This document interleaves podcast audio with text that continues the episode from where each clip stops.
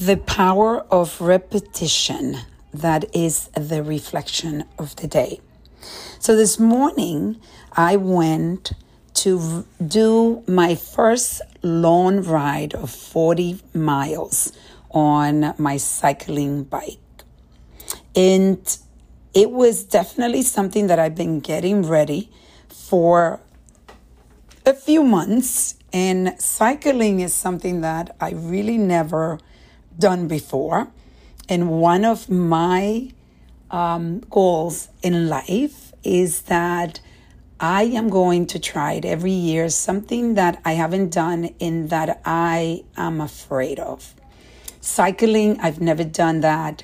I I go on bikes, but it's totally different going on a bike and actually cycling where your feet are locked is um, a game that for me was actually very difficult to do at the beginning. And I've said this in other podcasts where I I hurt myself a few times. I have bruises in my body from falling. I fell the first time I tried it. I fell the second time I tried it. And then I fell other times. But there wasn't a moment where I felt that I was going to um, that I was going to give up. I have done the repetition game in my life in so many areas that I realized that as long as you repeat what you need to do and you follow and you're committed, you follow instructions and you prepare for this. For me, I hired a coach, I have a nutritionist, and I go to a chiropractor to make sure my body doesn't fall apart. And I'm doing everything that I can. I'm learning about the bike. I bought the equipment. I did my measuring of my bike. I did all the things that I'm supposed to do. And then the game is repetition over repetition. You do it over and over and over and over again until you actually feel confident that you can. I've always felt that I am going to do it.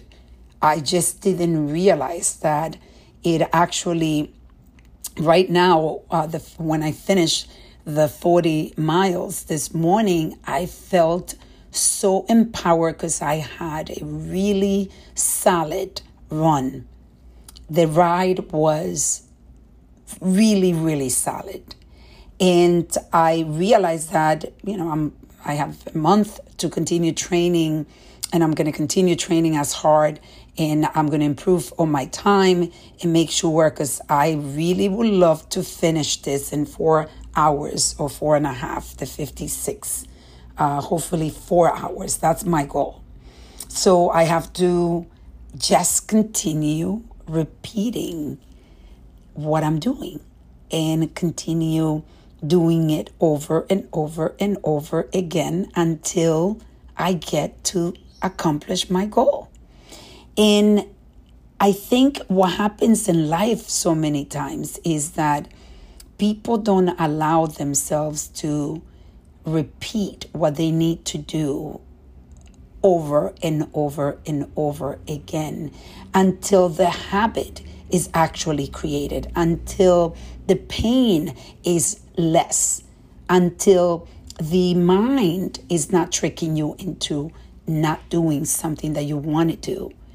So, today I want to invite you to understand number one, the power of repetition and figure out what areas of your life are you not giving yourself the time to repeat the things that you need to do over and over again until you can get to where you want to get. So let's reflect, reset, and reconnect.